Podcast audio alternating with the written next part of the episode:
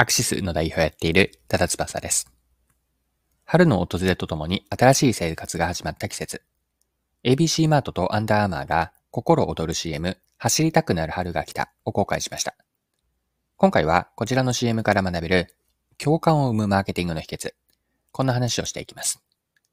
どのようにお客さんを理解し、相手の文脈に寄り添った意味付けから価値提案が行われているのか、興味ありませんか？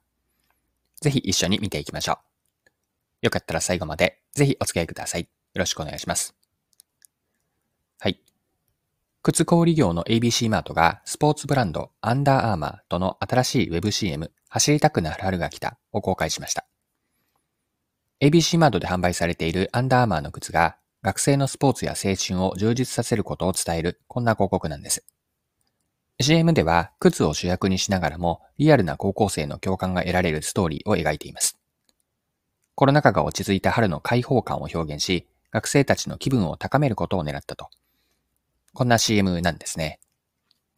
でこの CM については、 AdverTimes の記事でも取り上げられていたので、記事から面白いと思った箇所、読んでいきますね。クリエイターはこのオリエンを聞いて何を意識したのか。本クリエイティブを第1回から担当する電通の岩田氏は、シリーズで一貫してきた青春というテーマをより大きく捉え、さらに進化させることに力を注いだという。青春ってこういうものという共感を得るのではなく、コロナも収束に向かいつつある開放感と学生生活の始まりを感じさせ、最大化させることで多くの学生たちの気分を高めて元気づけられるのではないかと考えました。コピーもあえて青春というフレーズを外し、走りたくなる春が来たとしています。キャンペーンが始まった2021年から制約のある中でスポーツを楽しんできた部活生たち。ようやく全力でスポーツと向き合う環境が整い、感情を爆発させる時が来たと思いました。はい。以上が AdverTimes 2023年3月9日の記事からの引用でした。それではここから後半のパートに入っていくんですが、後半ではこの ABC マートとアンダーアーマーの CM から学べることについて掘り下げていきましょう。はい。学べる点としてこれから言う3つのポイントで見ていくんですが、1つ目はお客さんの理解。二つ目は、相手の文脈に寄り添った意味付け。そして、それらを通して三つ目の点が、共感を生むコミュニケーション。以上から見ていきます。はい。まず、お客さんの理解なんですが、ターゲットとする向き合うお客さんの置かれた状況から理解することって大事なんですよね。お客さんからの環境を得るためには、お客さんの日常であったり環境をリアルに捉えて、お客さんの奥にあるであろう課題感とか、望みや不満、これらまでいかに理解できるかなんです。ABC マートとアンダーマーの CM では、コロナ禍が明ける開放感や、まあ、春という新しい季節の到来において、新学年であったり、新生活がどんな意味があるのかまで掘り下げていきました。で、お客さん目線になるとは、お客さんの側に立って、お客さんと同じ光景や物事を見ることなんです。まあ、こうしたお客さんの理解があってこそ、成功するマーケティングの第一歩になるんです。はい。二つ目のポイントで見ていきたいのは、相手の文脈に寄り添った意味付けです。お客さんの理解をして、そこから商品の意味付けを再解釈していくんです。今回の CM では、新しい生活が始まるという相手の文脈に合わせて、まあ、商品、つまり靴になるわけなんですが、商品の存在感、存在意義を解釈し直して、お客さんにとってアンダーマーの靴の意味を見出していったんです。まあ、それを走りたくなる春が来たという言葉に落とし込んで、まあ、CM でお客さんに対して新しい価値を提案したわけです。この価値の提案この提案の順番がポイントなんですね。商品の訴求は後に回すことになります。ここがポイントなんです。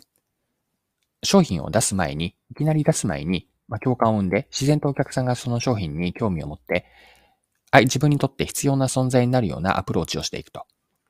もちろん商品が主役にはなるものの、入り方、順番ですよね。最初に共感されるストーリーを持ってきて、お客さんに唐突感を与えないようにするんです。はい。三つ目のポイントが、では共感を生むコミュニケーションってどういう方法になるのかなんですが、ここまでの流れも整理していきながら、共感を生むコミュニケーションの流れを整理すると、これから言う次のポイント、以下のようになると思っていて、まずお客さんの理解です。そしてお客さんのその文脈に合った商品の再解釈と意味付けをすると。それに基づいて価値提案と商品の訴求。で、共感をもたらすためには、いきなり自社商品をアピールしないこと。これって売り手立場では意識しておきたい大事なことなんですね。相手の状況を鑑みて、どのタイミングならお客さんが自分ごと化できるかを考えてみるといいでしょう。お客さんの理解をもとに、お客さんにとっての意味を捉えて、それを魅力に思ってもらえるような価値につなげると、価値提案につなげることが、共感を生むコミュニケーションの秘訣、ポイントになります。はい。そろそろクロージングです。今回は ABC マートとアンダーアーマーの CM を取り上げて学べることを見てきました。最後に学びのポイントを振り返ってまとめておきましょう。共感を生むようなマーケティング、共感マーケティングですね。これらのポイント3つあるんですが、まずお客さんの理解です。お客さんの置かれた状況、課題感とか奥にある望みや不満、まあ、これらを理解し、